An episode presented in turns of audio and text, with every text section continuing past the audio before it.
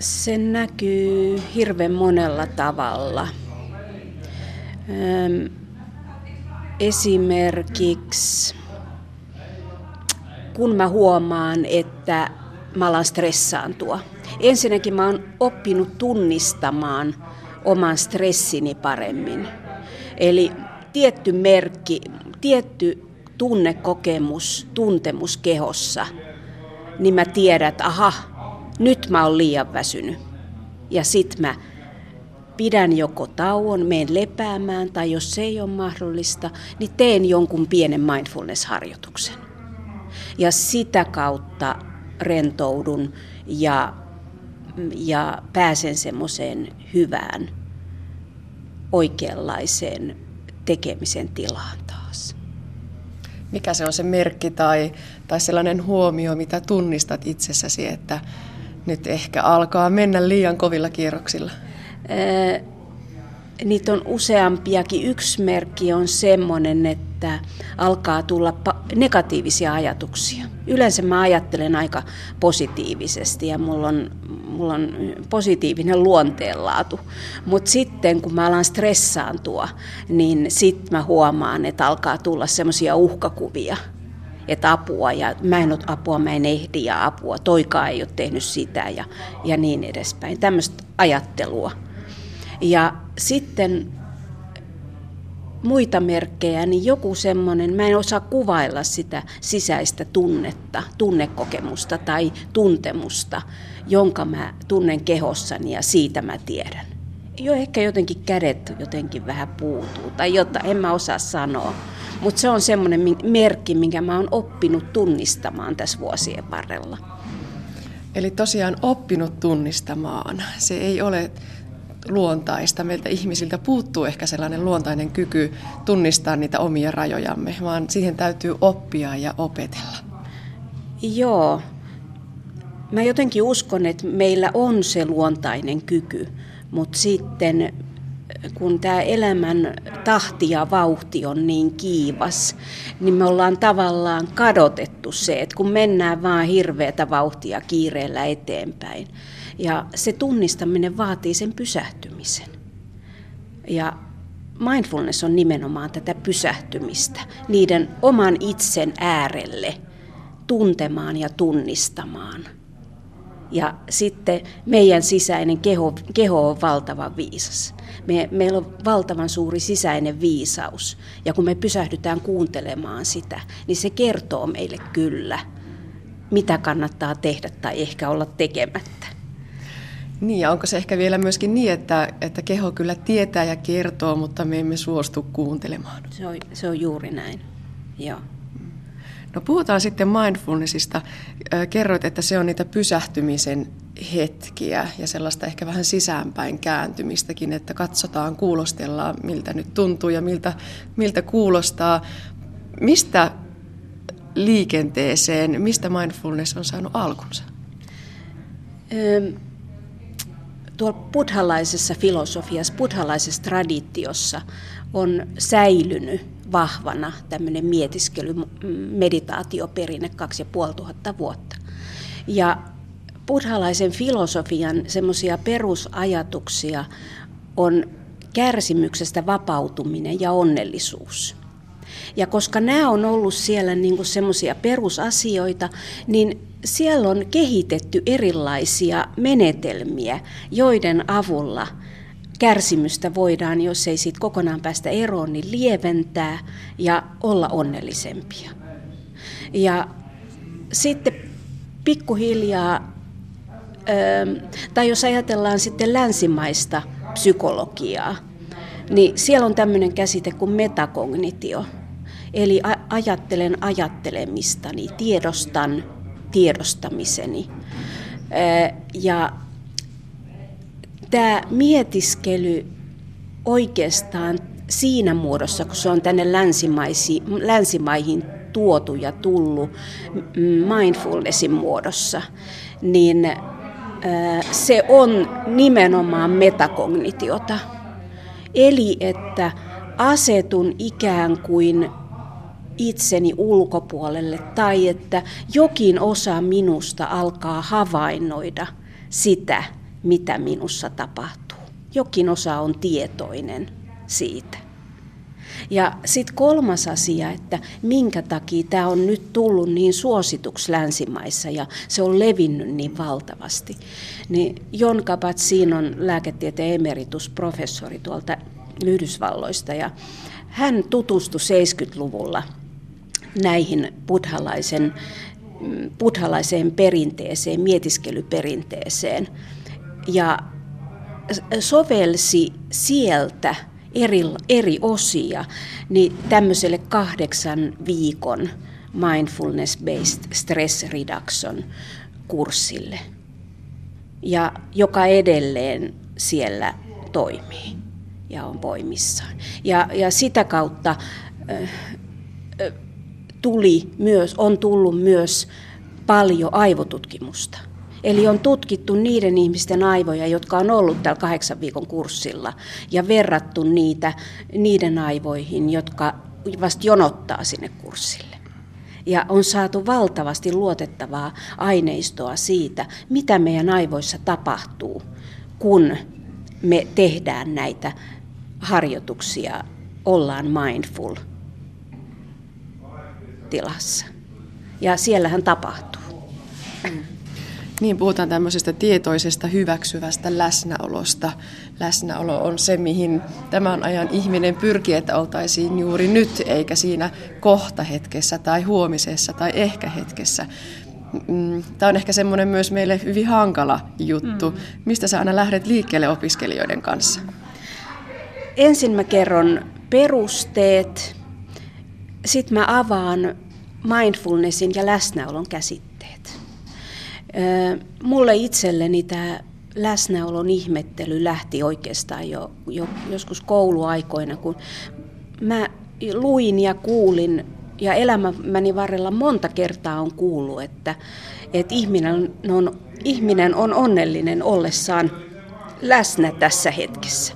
Ja sitten mä aina ihmettelin, että niin, mutta mitä se tarkoittaa, että millä tavalla ollaan läsnä ja sitten myöhemmin, että miten sitä voisi oppia.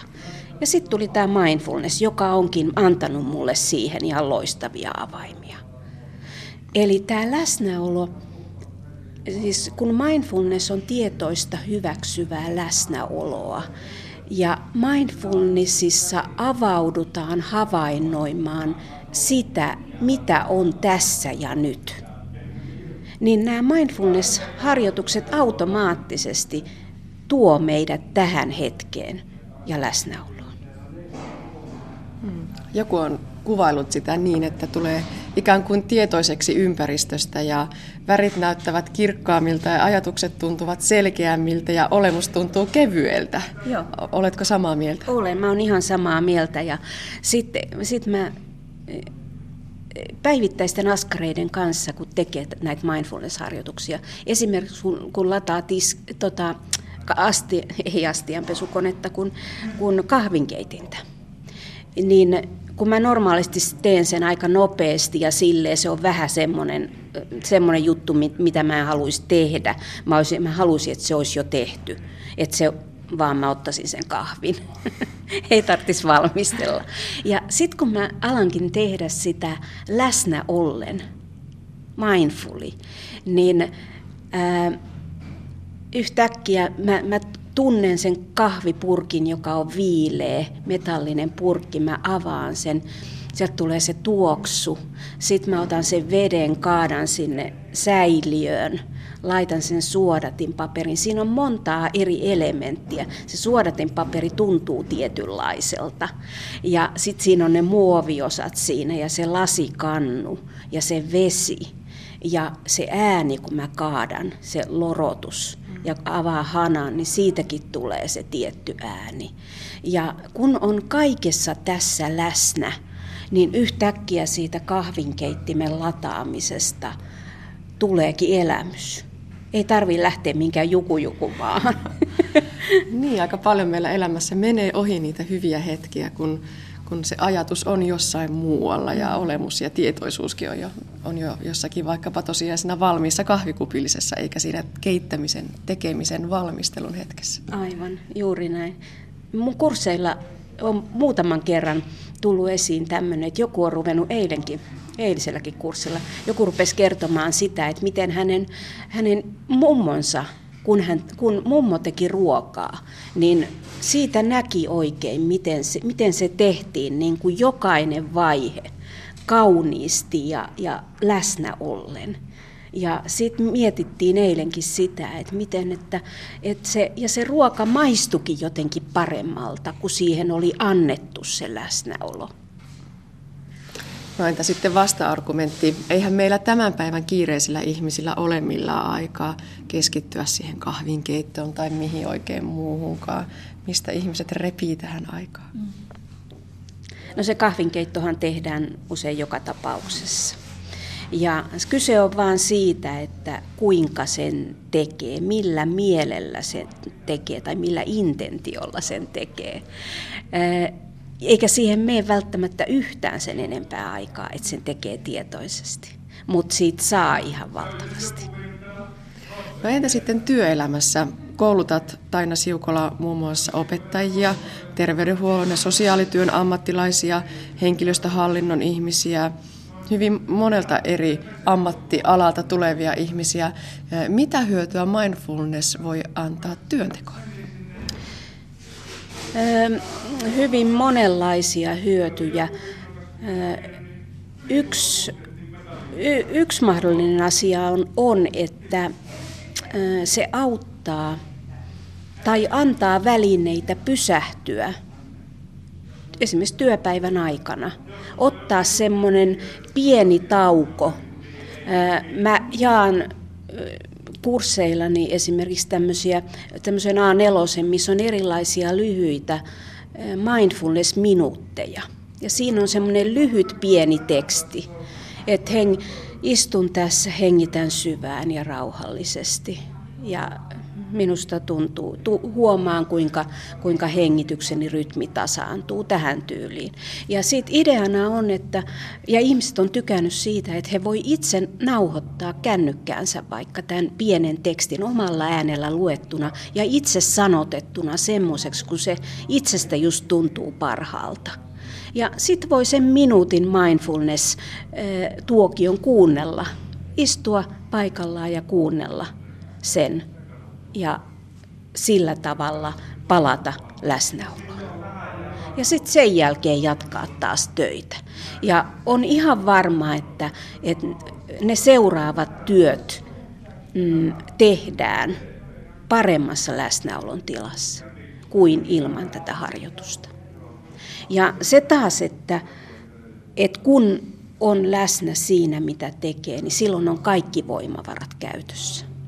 Et jos se mieli huitelee, niin kuin se yleensä tekee, huitelee menneestä tulevaan ja takas menneeseen ja tulevaan, niin silloin me tavallaan, me ei olla, me ei olla läsnä sille asialle, mitä me, me ollaan tekemässä.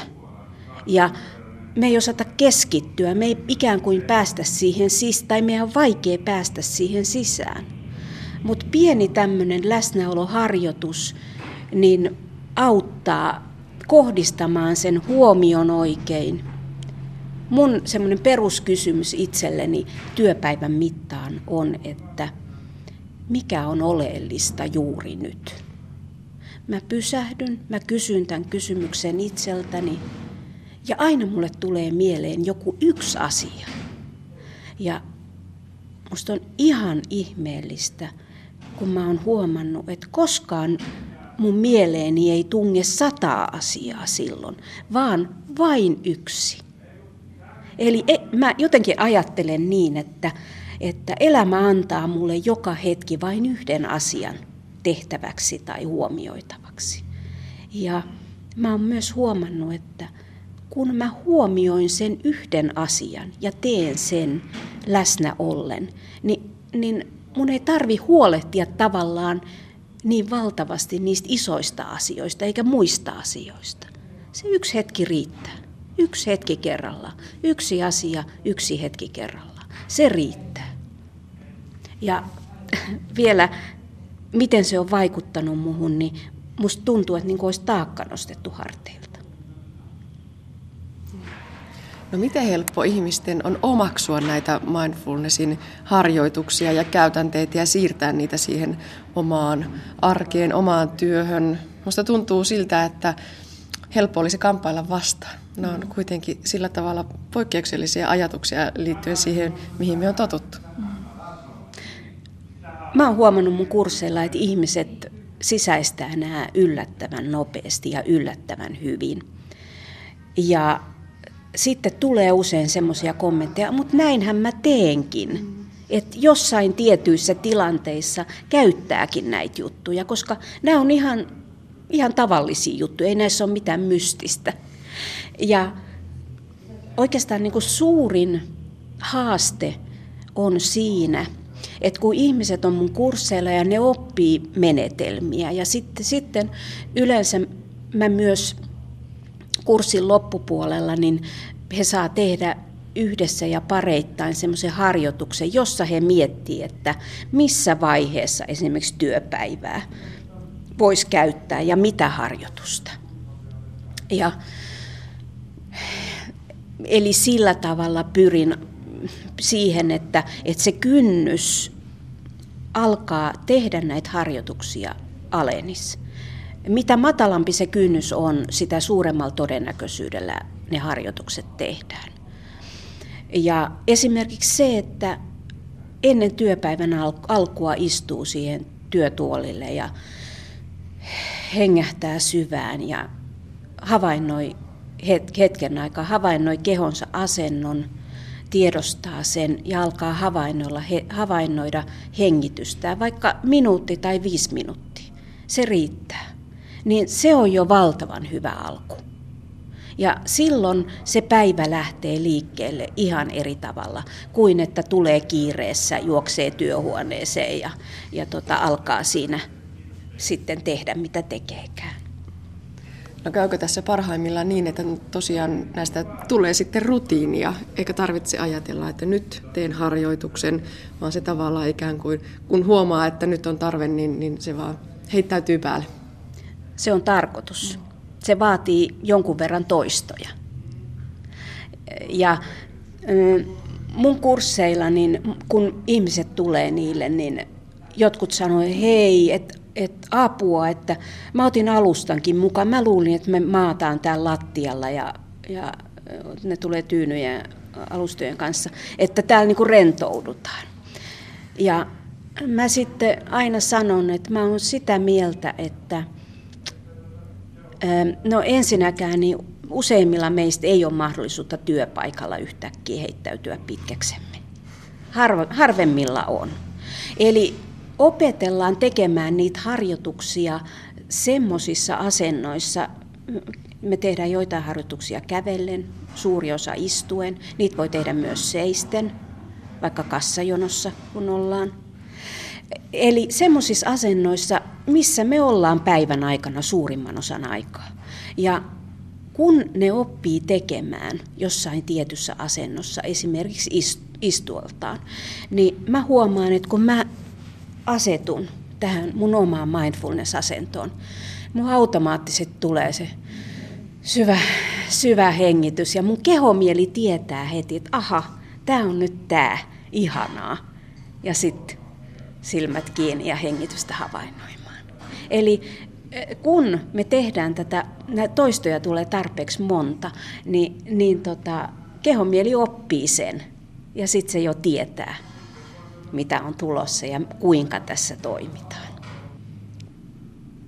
Tältä mindfulness siis kuulostaa, kun siitä kerrotaan, mutta kokeillaanko vielä itse, mitä se voisi käytännössä olla? Taina Siukola, tekisitkö meille lyhyen harjoitteen? Joo se sopii hyvin. Eli me istutaan tässä nyt tuoleilla, niin otetaan semmoinen hyvä asento ja on hyvä, jos jalkapohjat on lattiaa vasten ja selkä niin suorassa kuin se voi olla tässä hetkessä. Nämä harjoitukset voi tehdä joko silmät auki tai silmät kiinni. Mä teen yleensä silmät kiinni, niin ei tule näitä visuaalisia ärsykkeitä sitten, sitten niin paljon. Ja kädet voi olla sylissä reisien päällä, ihan miten, miten, mikä asento tuntuu just nyt parhaimmalta. Ja sitten voi hengittää syvään muutaman kerran omaan tahtiin. Ja sitten voi tiedostaa sen asennon, missä just nyt tällä hetkellä on. Ja siirrytään hengityksen havainnointiin. Ja voit ehkä huomata, kuinka hengitys löytää pikkuhiljaa ja vähitellen oman luontaisen rytminsä. Ja voit havainnoida, kuinka hengitys kulkee sisään ja ulos. Ja kun ajatus lähtee viemään, se nimittäin kaikilla meillä vähän väliä lähtee viemään, niin sitten vaan voi palauttaa lempeästi huomion takaisin hengityksen havainnointiin. Ja taas, jos ajatus on lähtenyt viemään, niin palauta huomio lempeästi takaisin hengityksen havainnointiin. No niin, nyt voidaan lopetella ja voi avata silmät ja vaikka vähän venytellä.